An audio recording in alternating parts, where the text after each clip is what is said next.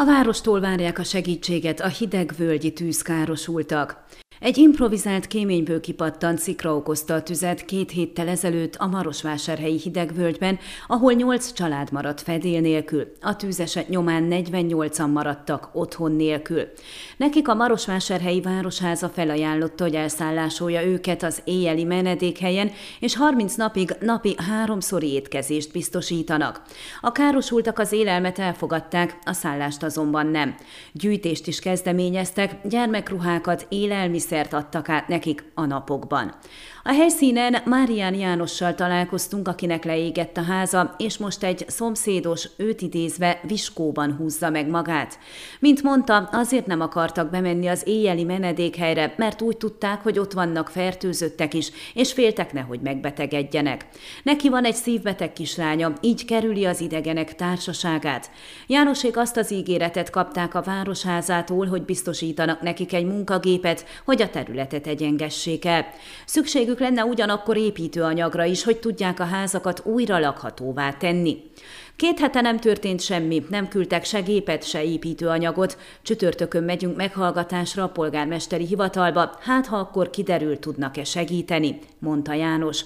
Beszélt arról is, hogy a városvezetés részéről elhangzott, miszerint a bajba jutottaknak családonként 2000 lehet tudnak adni segélyként, de azt nem pénzben kapnák meg, hanem építőanyagot adnának, amivel javításokat végezhetnek. Sós Zoltán Marosvásárhely polgármestere már a tűzesetet követő helyszínelésen elmondta, hogy mivel a hidegvölgy felső részén illegálisan épített házak magánterületen vannak, ők nem tudnak helyi költségvetésből pénzt nyújtani ezek építésére. Akkor ígéretet tett, hogy keresik a törvényes megoldást, és segítenek, hogy rendezzék a több mint 30 éves problémát. A Székelyhon megkeresésére a Városháza illetékese Máriusz Libeg arról beszélt, elindították a telek kérdés megoldását, jelenleg a kataszteri hivatal adatai alapján azonosítják a tulajdonosokat. A város szeretné megvenni ezeket a telkeket és rendezni a területviszonyokat. Már megkereste a városházát a DÁV alapítvány, amely felajánlotta, hogy a telekviszony tisztázása után nappali foglalkoztatási központot építene a hidegvölgyben.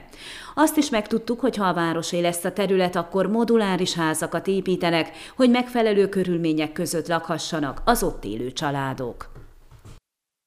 Ön a Székelyhon aktuális podcastjét hallgatta. Amennyiben nem akar lemaradni a régió életéről a jövőben sem, akkor iratkozzon fel a csatornára, vagy keresse podcast műsorainkat a székelyhon.pro portálon.